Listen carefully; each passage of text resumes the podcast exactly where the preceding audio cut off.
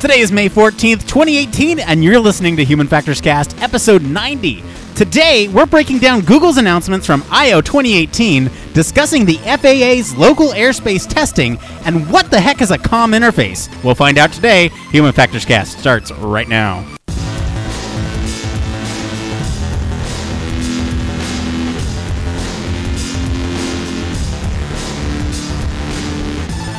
Welcome to Human Factors Cast, your weekly podcast for all things human factors, psychology, and design.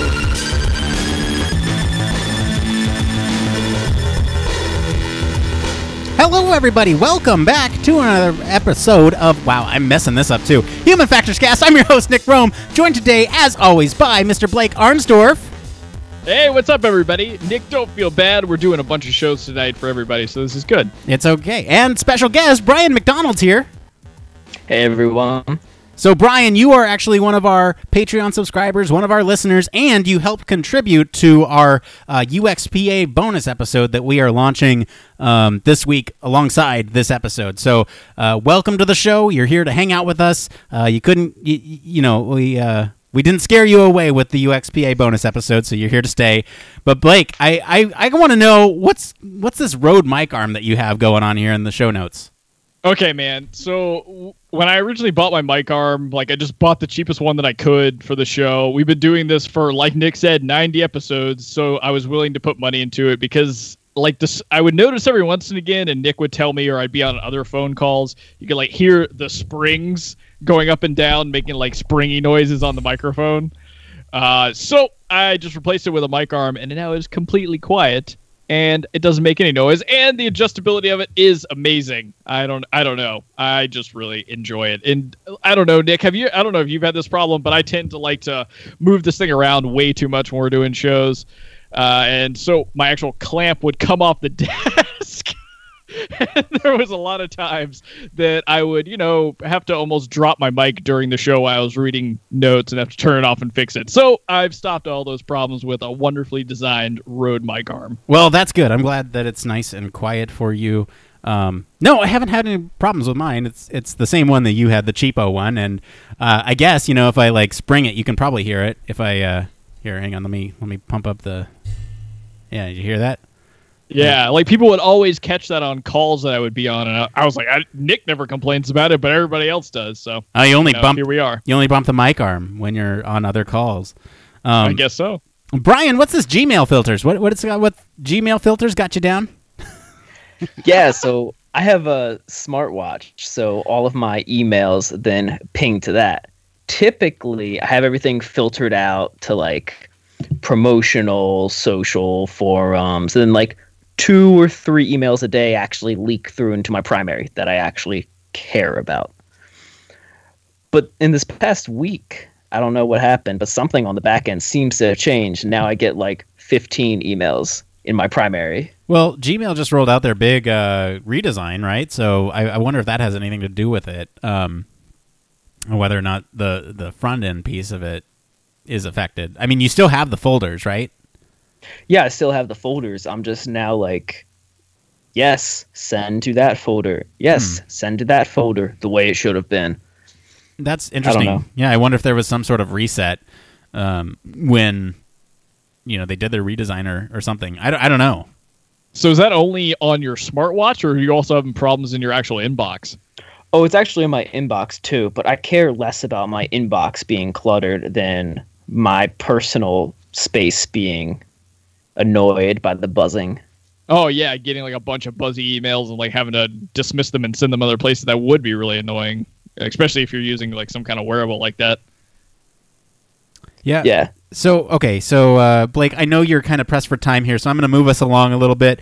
I I have this thing. I had this problem this week with iCalendar. I can save that till next week because we gotta we gotta keep going because I know you gotta you got a hard stop here in about 40 minutes.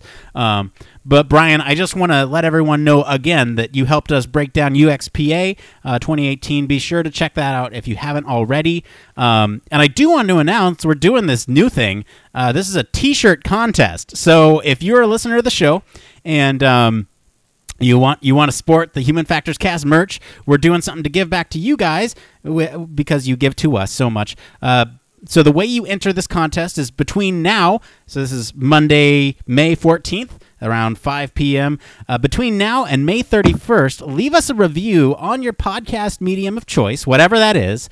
Uh, send us an email at humanfactorscast at gmail.com with a screenshot of your review. Like I said, it has to be after uh, this show airs um, and to, to prove that you are indeed listening to the show and uh, want you know, in this competition contest. What is it called? I don't know. Uh, and then let us know in that email if you want a male or female size shirt and uh, what size. And we'll pick our winners on the 31st of May and, and get in contact with you to see where we send that. So, again, uh, between now and May 31st, leave us a review on your podcast medium of choice. Send that in to humanfactorscast at gmail.com. All right. So, upcoming events, we got AHFE uh, in Orlando, Florida. That's July 21 through 25. We got HFES in Philly. Uh, we might have some exciting news about that, so stay tuned. And then we have HFES Australia coming to Perth, and that's in uh, November 26 through 28. Okay, so you know what? Why don't we go ahead and break down human factors news? This is the part of the show all about human factors news. Uh, this is where we talk about everything related to the field of human factors. You guessed it. It could be anything from medical, transportation, psychology, UX, I don't know. As long as it has to do with the field of human factors, it's fair game. Blake, what do we got up first this week? All right, so first we're going to break down everything from Google's conference last week of I/O 18. So, guys, I don't know how you want to break this up. Who wants to go first? Who's looking to break break down stories first? All right. So what we did was we each went through and selected two. So I, I guess what we could do is wow, I didn't even mean for all that to rhyme. I guess what we could do is Brian, uh, you have the first one here, which is pretty please. Um, why don't you go ahead and describe what this is, and let's just talk about them. Yeah. So pretty please is a feature that is specifically geared towards kids, but it requires you to say please or it just won't listen to you. Whereas Siri will do whatever you say. If you don't say please to your Google Assistant, so they'll just ignore you. So this whole concept is to kind of teach children good manners, right? Like, uh, basically, the difference is if I were to say Alexa, turn off the lights, uh, or Google, turn off the lights. Um, you know, if you're trying to teach kids good manners when they ask for something, you're this this mode, if you will, will require kids to say, "Okay, Google, please turn off the lights." Yeah. And I actually wish they still baked in a feature so it only worked like 98% of the time because, you know, life is hard. and right now extra resistance for them. Well, right now a lot of these this is a really good feature because kids will just be demanding and that is the response mechanism. They get the more demanding they are the better things work for them which is not necessarily how we want people to grow up. No that's right and i wonder so this is this brings up an interesting thing. Can you activate this for certain voice profiles right? So if i have a child could i uh, like let's say i have a niece who grows up and i don't want her to be a, a little uh, uh, a little prick when she grows up, right? Can can I activate it just for her voice, right? Where if I say Alexa, turn off the lights, or, or sorry, Google, okay, Google, turn off the lights, um, but it recognizes that it's my voice. But when she speaks, she has to say, "Please turn off the lights." Is that a thing yet, or, or is that the next step? I don't know. That should be a thing. Does Google? I don't know. I'm I'm unfamiliar with the Google Home platform. Does that does do they already have voice profiles? I know Alexa. I don't know. I, I am wondering if they do because I know when I was yes, using Android. that's actually how it works. Oh, perfect. Yeah, I found an article, and you create profiles for your children. They'll need to train to recognize Google to recognize their voice. Excellent. But then it's for the children, so you can still be a jerk. Yeah, that's that's do great. as I say, not as I do. That's excellent. All right, so uh, because we're pressed for time, I'm going to move on to the next one. So Brian, you and I both picked this one out um, because this one is really cool. This one, uh, I mean, cool is uh, is one word for it, right? So there's um, this Google Assistant becomes a real assistant, and basically what this does is now Google Assistant will actually go out of your way or out of its way. It's a computer to make calls to schedule things like reservations or hair, hair, hair appointments or things like this. And um, it, it basically uses artificial intelligence to interact with an actual human on the other side of the phone. And you know, in some of these clips, you're you're hearing these conversations, and the human. I, I almost feel like this passes the Turing test in a way. Oh, definitely. Because they added bits like and um, like an actual human would, it totally sounded like another human. Which is awesome because I never want to call my dentist to set up an appointment. Yeah, I wish I had a, a, a sound clip here. I think I think I got one queued up. If if this does not play the way I think it does, let me forgive me. But I think I have a sound clip here of this thing. Your haircut appointment. So what you're going to hear is the Google Assistant actually calling a real salon to schedule the appointment for you. So how can I help you? Hi, I'm calling to book a woman's haircut for a client. Um, I'm That's looking the for something AI. on May 3rd. Sure. Give That's me AI? one second. Mm-hmm. Sure. What time are you looking for around? At 12 p.m. We do not have a 12 p.m. available. The closest we have to that is a 1.15. Do you have anything between 10 a.m. and uh, 12 p.m.? Depending on what service she would like. What service is she looking for? Just a woman's haircut for now. Okay, we have a 10 o'clock. 10 a.m. is fine. Okay, what's her first name? The first name is Lisa. Okay, perfect. So I will see Lisa at 10 o'clock on May 3rd. Okay, great. Thanks. Great. Have a great day. Bye. That was a real call you just heard. So so that's that's the actual AI calling a haircut place to schedule an appointment and um you know this this introduces I mean we could get into a whole podcast on this but this introduces a lot of ethical concerns right like this person doesn't know that they're talking to a robot is it Google's place to disclose that information ahead of time? Like, hey, you're about to talk to a robot. Is it their place to disclose it afterwards? Um, it, you know, like what is sort of the ethics around this? There's a lot of interesting conversation to be had about this. Yeah, and what's it gonna do to like telephone scammers? Oof. Oh yeah, yeah. Is it gonna like? Is it going to accept things on your behalf for from telephone scammers? Like, I don't know. Um, well, no, I was thinking like using this technology for scammers, as scamming. like really take those robocalls to the next level.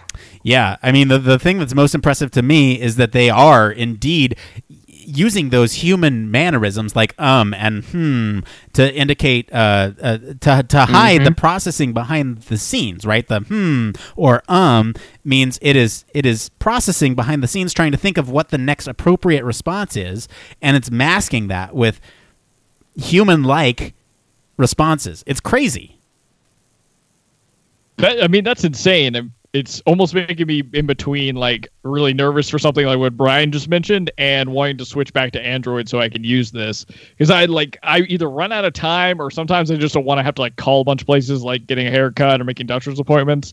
And this would save me so much effort and time that it would just be amazing. It's just a button on your device, right? And you just say this, this, and this, and it calls and does all the dirty work for you.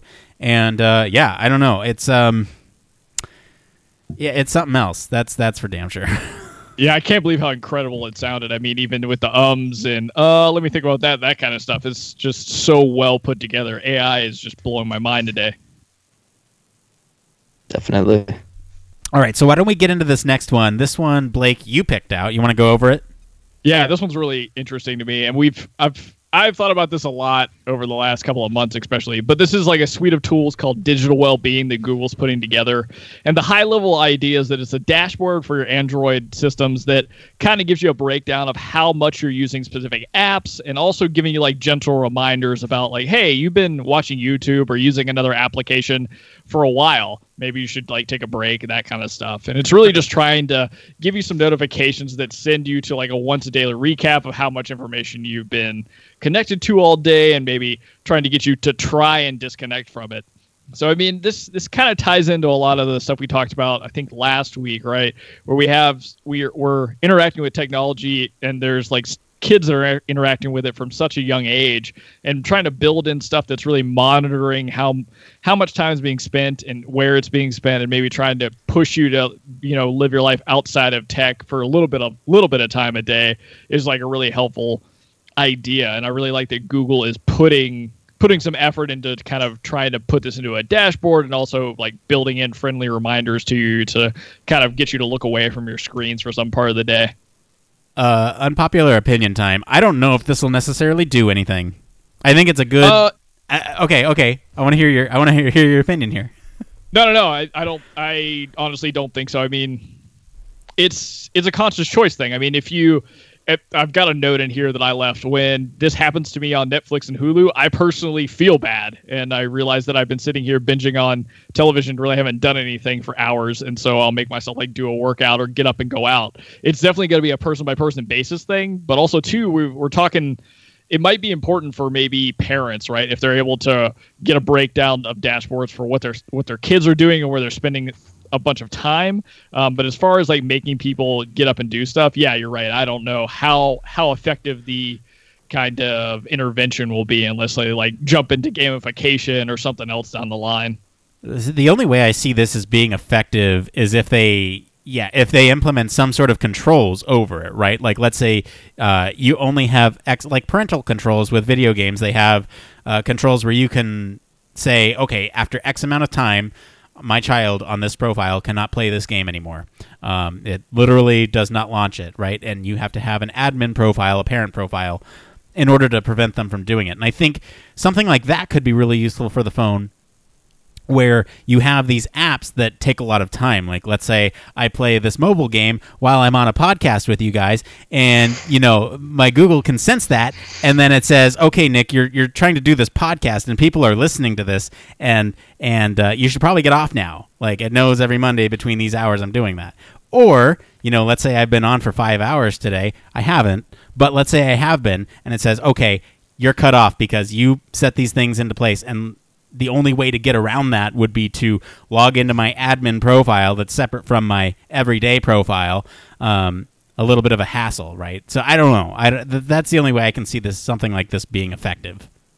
Yeah, I mean, it definitely needs more to it, right? But I, I don't know. I'm one of those people that I get, I get worried for my own personal consumption because I, I consume a lot of content from podcasts to YouTube videos to read my emails all the time, and I spend very little time away from either my laptop or my phone. And so these little kind of friendly reminders for me personally would be helpful, right? To be like, hey, go get up and do something because I'm not really big into wearing like smart watches and devices that keep me in tune to how long I've been either sitting or paying attention to my software. But I totally agree. I mean, this this is a step in the right direction, but it needs more. Yeah, like even Fitbit, Fitbit tells me every hour, "Hey, you know, you've only made this many steps. You need to get 250. Get up." And sometimes I just I, I ignore it. It's like I don't I don't know. Maybe maybe it's just a personality thing, and I think um, you're a little bit more into fitness than I am, so that that could be an issue too on my part. But um, I don't know. I just don't see this as being effective for the vast majority of people. All right, I'm going to move us along here. Uh, the next one that I picked here was Google uses your camera to help you figure out which direction you're facing in maps, and this is for for people who are walking. Um, so, a little bit there. sorry. So this is um, basically you have this problem where you're using where you're using Google Maps, right? And you're trying to sort of uh, figure out which direction you're trying to head. And what Google, what this new solution is doing here, is that you are. Uh, it will basically hop in and try to figure out which direction you're facing by using the camera, and uh, you know you're you're basically trying to um, you know, find out which direction. I know you guys are having a hard time hearing me because of there's something going on in the environment here, but um, yeah, essentially you're just looking for a uh, a direction by using the camera. I don't know. Can you guys hear me okay now? uh, kind of. You're getting. We've got a little bit of a hum going, but uh, you want to break down what you were talking about? You're. I think you were going into the Google camera deal. Yep. I was just saying it's it uses the camera to figure out which way you're facing. But Blake, why don't you, we're we're short for time? Why don't we go ahead and get into this last one here? I'll let you talk about it. Okay, so this is an interesting little story about Google and Waymo. So they're working together to kind of improve the way that self-driving cars perform in bad weather, which I don't know about you guys, but I am horrible at driving in the rain. So anything to help me out during that time would be great. Uh, so this includes kind of identifying and protecting pedestrians in ways that humans may not be able to. So kind of like spotting somebody that may be working off in the distance and kind of having your car make decisions based off of what it sees. So really just giving AI another more powerful route to make decisions for you when you're driving. So this this kind of overcomes any kind of vision issues you might get in the rain or snow. And it and with Google and Waymo, the hope is that you're kind of getting a little bit closer to that truly autonomous vehicle that everybody's kind of really trying to move towards. And I know in the recent past we've had a lot of problem or the big incident with Uber in the last uh, you know few months, and this is this is prob- probably seems far fetched, but I'm glad that they're actually working on it because this this kind of stuff and proof of concept of AI and being used in this way can really benefit everybody overall. Yeah, I think uh, I think you're spot on the money there. I think um, you know we're we're going to talk about automated vehicles here in a second, but any steps in order to sort of uh, make make automation, especially with these vehicles, easier, right? Then then that's good. I I, I, like this. I, I don't know what else to say. well, I think this is really important too, just because like we're talking about AI and automated cars, but this it, this should really be a really hard proof of concept for this because we're talking about probably the most intensive portion of driving, like trying to drive in snow or sleet or in really hazardous conditions, and it, and the thought being, I think, is that if AI can handle these really adverse conditions very well in a in a in a tested environment and then an applied environment, then we should feel much much safer. That trust should start to really build for just general driving, right? Because now AI is much much better able to handle these adverse situations. So now we've kind of we've we've tested and built the ability for it to you know do what's really difficult and then also excel at you know the everyday driver type of stuff, like like out in the the beautiful normal day we get in California, right? Yeah, yeah, for sure. Uh, I think this is a good segue into the next story. So why don't you go ahead and break down the next story? We can kind of talk about these together. Yeah, let's do it. Okay. So the expectation that automated vehicles will make drivers' job jobs easier, especially if they've been behind the wheel for an extended period, may be more than a little flawed, according to a study by the human factors and ergonomics researchers at Texas Tech University. So, in a newly published Human Factors article called Driver Vigilance in Automated Vehicles, Hazard Detection Failures Are a Matter of Time. That's a that's a pretty enticing title. But the researchers evaluated whether increased time on the road could reduce drivers' ability to detect and respond appropriately to an automation failure. So, to test the role of vigilance in automated driving, the researchers asked 22 young adults to drive a simulated automated vehicle for about 40 minutes. The driver's task was to observe vehicles stopped at intersections and distinguish between those that were positioned safely versus those that were positioned unsafely, as such as like a roadway hazard that simulated vehicle automation. Vehicles automation could not be detected. Participants then pressed a button on their steering wheel to indicate a, danger, a dangerous vehicle. The drivers detected 30 percent fewer hazards at the end of the drive than at the beginning, and they also tended to react more slowly to hazards as the drive progressed. Additionally, participants reported in a post task questionnaire that monitoring for automation failures was difficult and stressful. Which I mean that makes a lot of sense, Nick, right? Because if you're when we're talking about kind of a, a vigilance task, even even if participants are not really aware of it, when you're having to do something more of like a kind of passive in addition to your main task, it gets very taxing on your like short term memory and your ability to really, you know, think outside of what your main task is. Sure. Yeah. I mean, this this all comes back to the issue of keeping the human in the loop, right? When you're talking about these automated systems, and this is just another. So so with this, right? We're we're talking about vigilance within uh, uh this 40 minute sort of simulation, and uh, of course, at the end, they're going to detect less, and they're going to be more stressed if you know they're they're basically the amount of external variables that uh, could go wrong increases then they're going to become more stressed and um, you know taxed as as these drivers who are out of the loop trying to get into the loop right? So this is just kind of illustrating that no matter how much automation there is, there could be a failure, and they're they're trying to get back to that automation state, um, and and figure out what is hazardous, what is not, and uh, react to the situation that they're in. But if they're um, but but to monitor everything that's going on while the automation is taking place, you're not sure what decisions it's making. This all makes a lot of sense to me.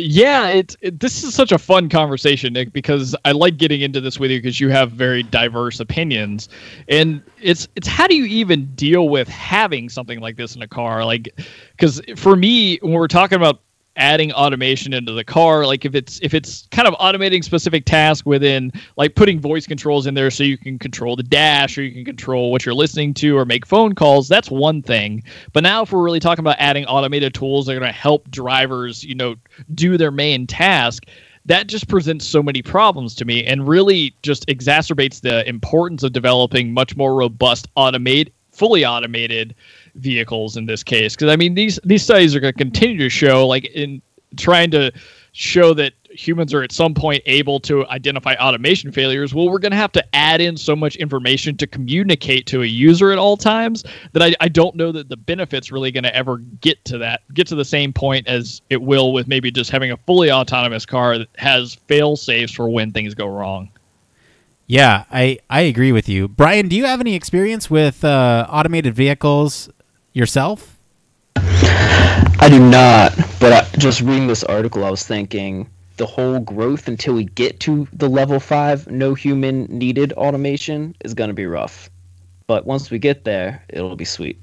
Yeah, hopefully. I mean, this is yeah, this is dealing with uh, well, even if it's level five complete, no human automation, right? The, there's still the issue of what if there is an automation failure and how do you keep the human understanding of what the automation is doing in that moment and aware of all the sort of hazards out in the environment that they will have to react to if that automation does fail right the hope is that Yeah, I guess to me, if you get the automation advanced enough, it's kind of like if you're in a plane and your pilot like passes out or something. It's so unlikely that you're probably like just not gonna hop in to the pilot seat. You're just not even gonna notice. no but think but about it Still very rare. from that same sort of plane analogy, right? Think about it. The uh, the automation, the system is operating status quo and then all of a sudden you have a blown engine. That is something that the operator, the the pilot in this case was not aware of um, until it happened, and then they had to react. And that story from Southwest that we had a couple weeks ago, that's a perfect example of something like that, where they were on autopilot. They automation was fully taking over, and then boom, engine failure, and they had to react to it. And fortunately enough, they had enough situation awareness. They were they were monitoring all the systems. They were they were understanding of where they were um, in geospace. They were understanding what was around them. They remained calm and talked to air traffic control. But in a car, you're not going to have someone as disciplined as that pilot. And so I, it's it's just an issue I think that we're going to have to deal with at some point, right? The automated systems shutting down and and having to. Uh, sort of combat that? Uh, like how just how do you how do you keep you know with with minimal effort the the the driver of the car aware of what's going on? I don't know. It's it's a it's a pretty intense topic um that we could do a whole podcast on honestly. Yeah, my just uh, three second thought is at some point we're just gonna have to assume that the person isn't paying attention because otherwise you're gonna have to have like a person with a driver's license that's sober and awake behind the automated car, which at the end of the day may not make sense.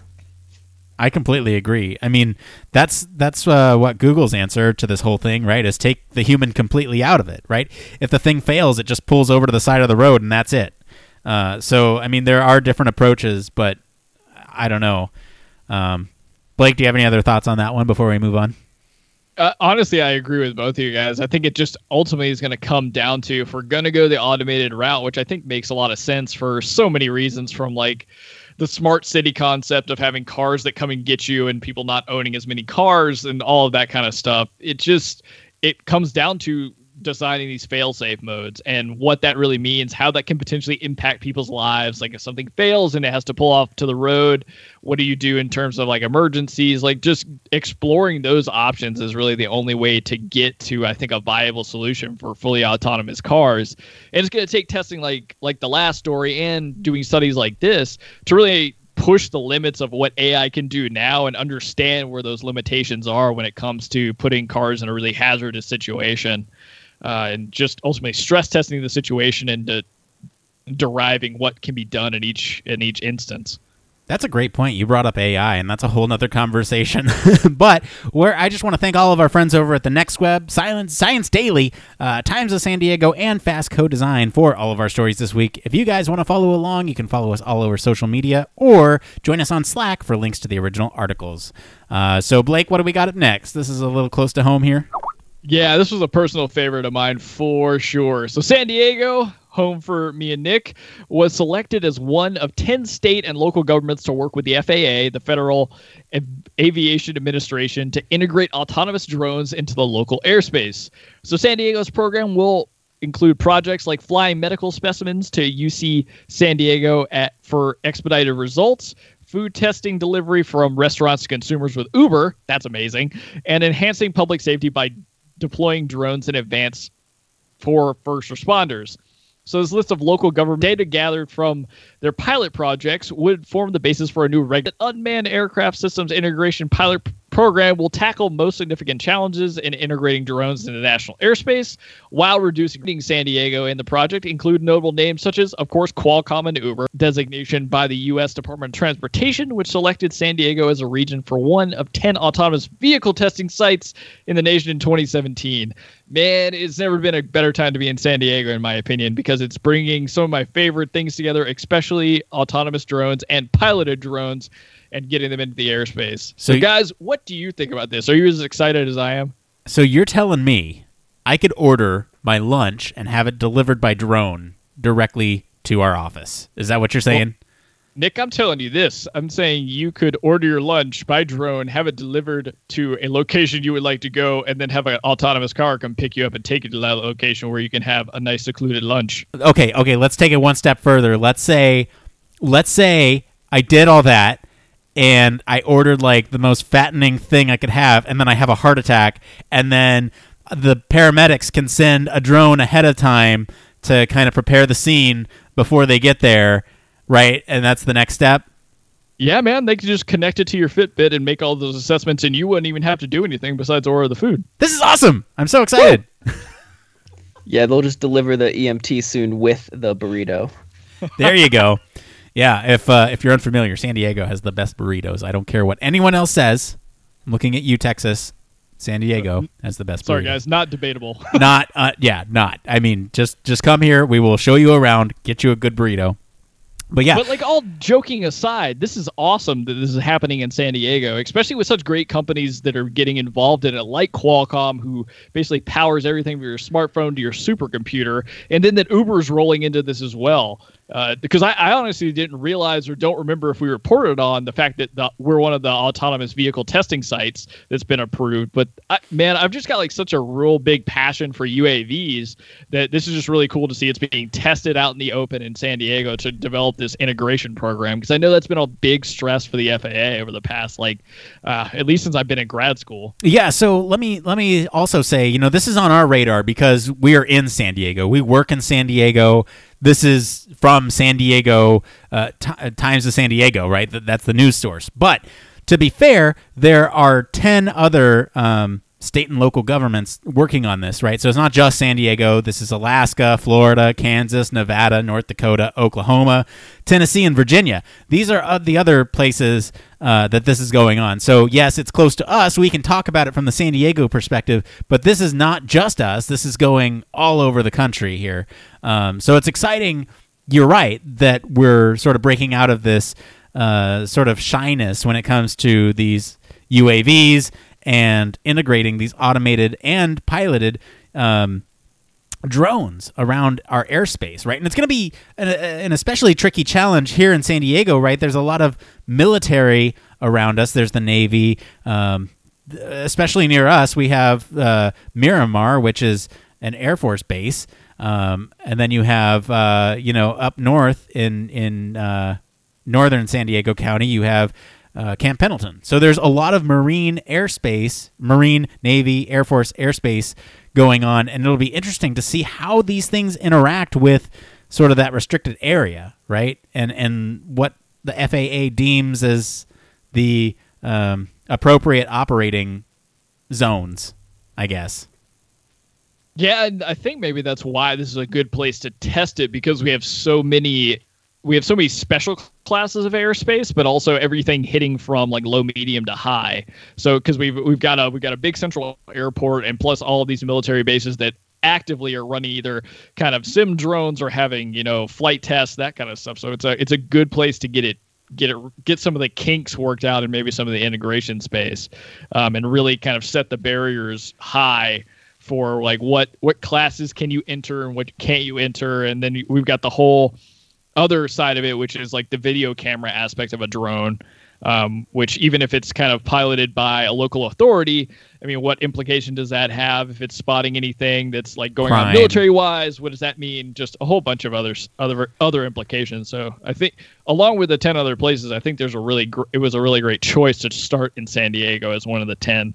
Yeah, I agree. All right, I know I know you're pressed for time. You got about eight minutes, so let's. I want to make sure we get into this last story here, because this is this is an interesting one for sure.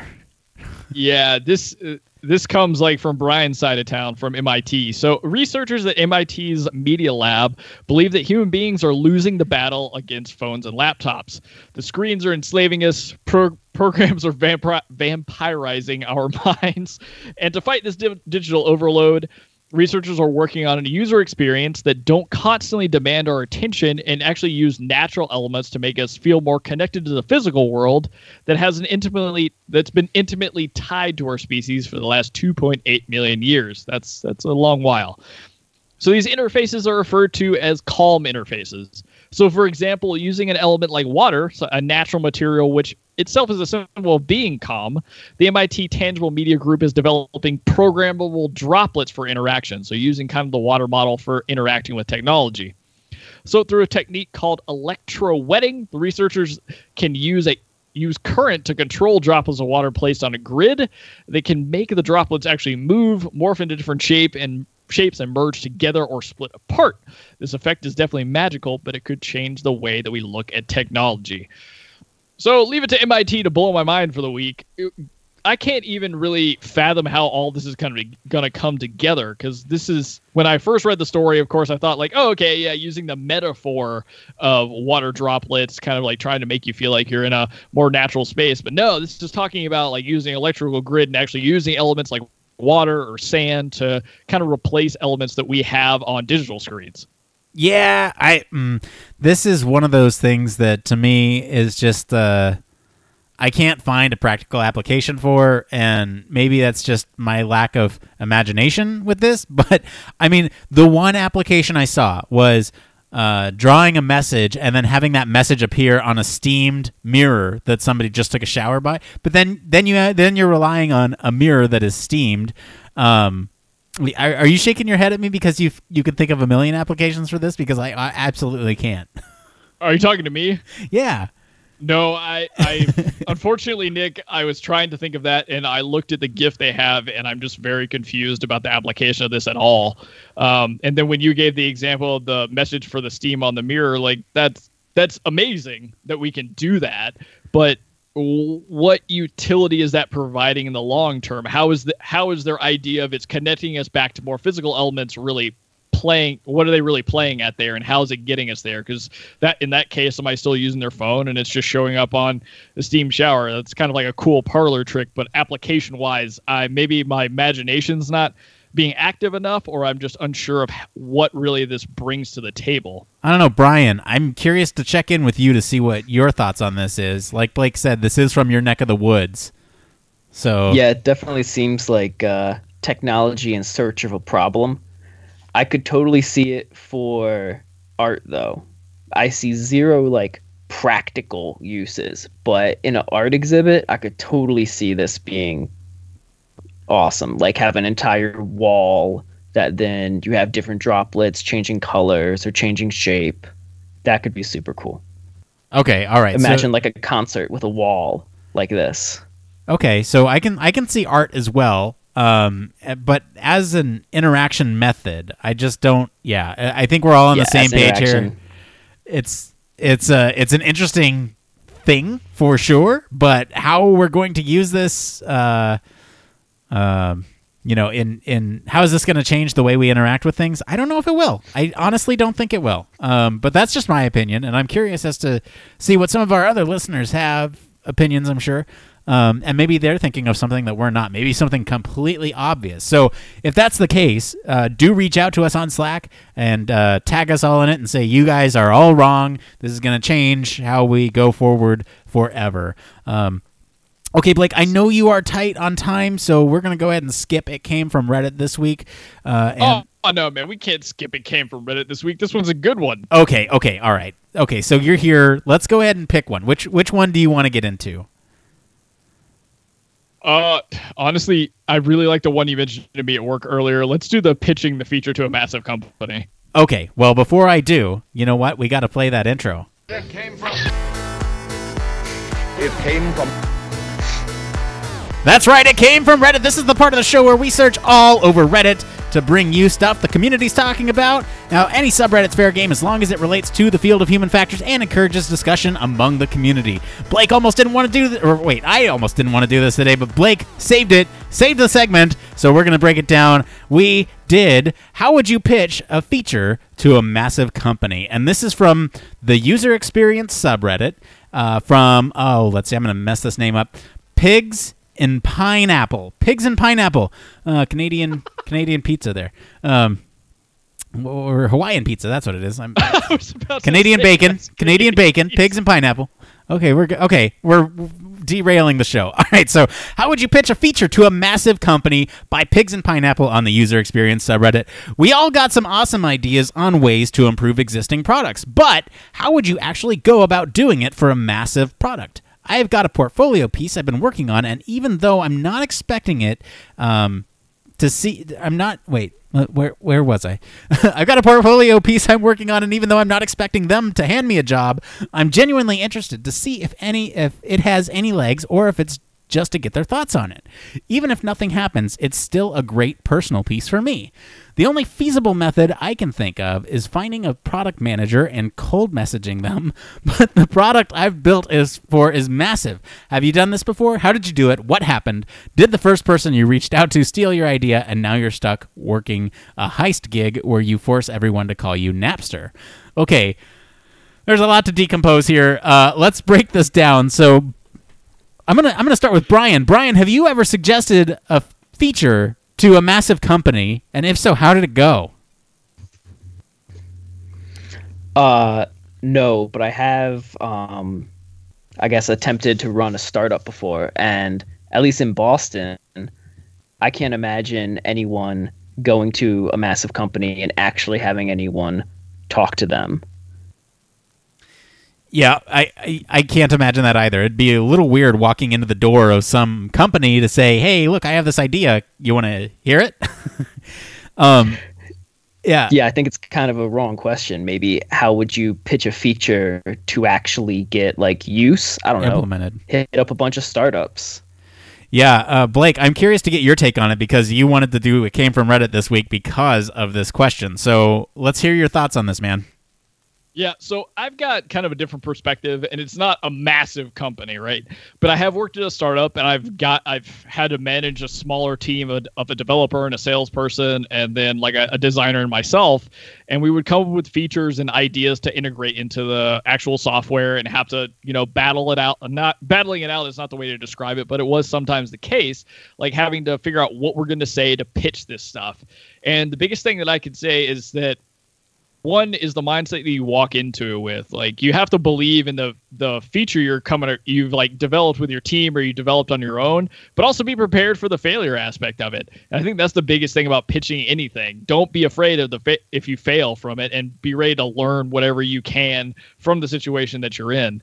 In this guy's case or this guy or gal's case Pigs and uh, i think it's yeah this pineapple's case with a little side of pigs um, I think it's it's kind of a cool concept that they're bringing out. I mean, I don't know what it, what massive company means to to them. I, when I think massive, I think Amazon, Google, Google, yeah. and I don't even know how you're getting that pitch meeting. If you are, please send me a message on how you did that.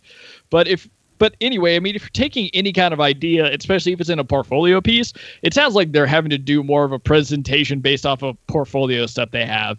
So really, I would say the biggest aspects of that is make sure you understand how you got to the end result. So be able to tell that story in a very compelling way and know the ins and outs of the story too. So don't don't go in there and be like trying to make things up on the fly. Like have a very proposed idea and have a lot of composure beneath it. And if you're pitching a feature and it's something like this that you've been developing on your own, and you have had the time to develop on your own and it's in your portfolio, I think going back to okay, this might have been in the other episode, but anyway, really building up behind it some qualitative and quantitative data because honestly, if you're talking to big stakeholders, that's what they're going to care about. And they want to know, like, okay, you've come up with this great idea. It's based off of like best practices and great stuff in UX or human factors, but have you tested it? Do you have anything tangible you can show us?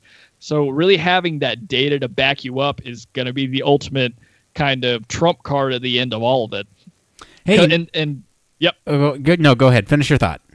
that's that's kind of it. I mean, just one, be prepared for failure and don't be worried about it. So learn everything you can from every pitch you do.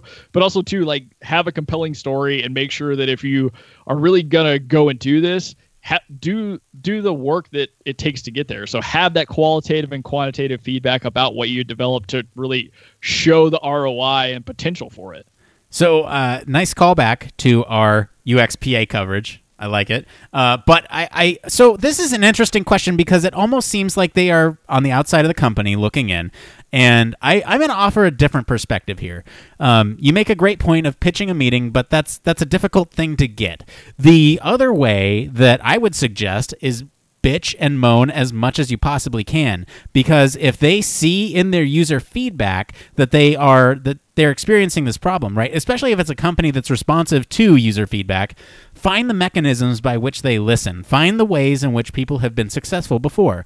Bitch and moan through those channels as much as you can about this feature that you wish or this capability. It depends on what it is right? If it's a capability or if it's a quality of life update or something. Bitch and moan through those channels that that are going to get through to them.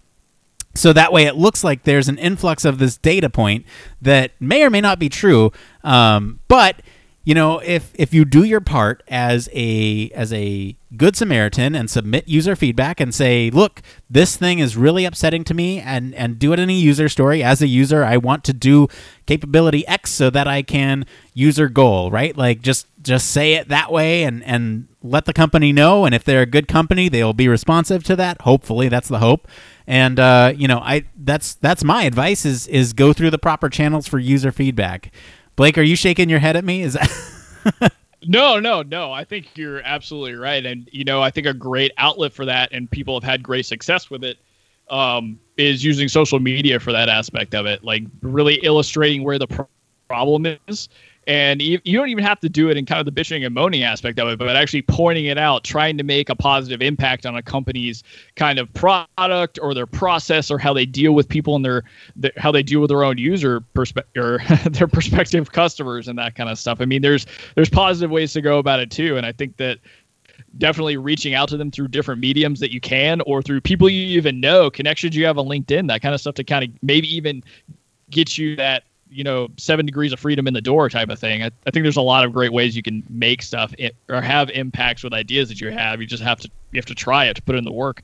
Either way, that was a great question. Let's get out of here. That's it for today, everyone. Let us know what you guys think of the stories this week or our thoughts on this this person's pigs and pineapples. Reddit, uh, did you like them? Did you hate them? Let us know. If you guys have any suggestions for topics or news stories that you want us to cover, you can follow us all over social media. Like I said, you can join the discussion in our Slack. Uh, head on over to the Human Factors Cast LinkedIn, Facebook, or Twitter at H Factors Podcast. Be sure to check out our SoundCloud and leave us a comment, or you can send us an email at humanfactorscast at gmail.com. If you're feeling old school, you can leave us a voicemail at 901 646 1432. That's 901 646 1HFC. If you want to support us on Patreon like Brian does, you can do that at patreon.com slash humanfactorscast. Be sure to like, Subscribe and review us on Apple Podcasts, the Google Play Store, or whatever your favorite podcast directory is. And A reminder, we're doing a t-shirt contest. So between now and May 31st, leave us a review on any of those podcast things that I said and send us an email at Human Factors Cast with a screenshot of your review. Uh, let us know if you're male or female and what size you want. We'll pick our winners on the 31st and get in contact with you.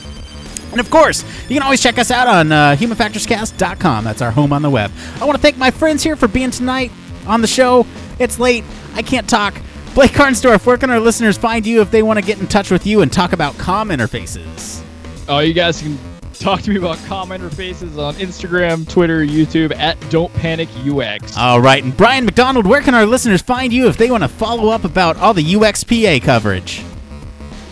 On Twitter at Brian C. McDonald and on HFcast Slack. Excellent. As for me, I've been your host, Nick Roome. You can find me on LinkedIn or Twitter at Nick underscore Roome. Thanks again for tuning into the, the show this week. Until next time, it depends. Depends. oh, that's, man, it's late on a Monday.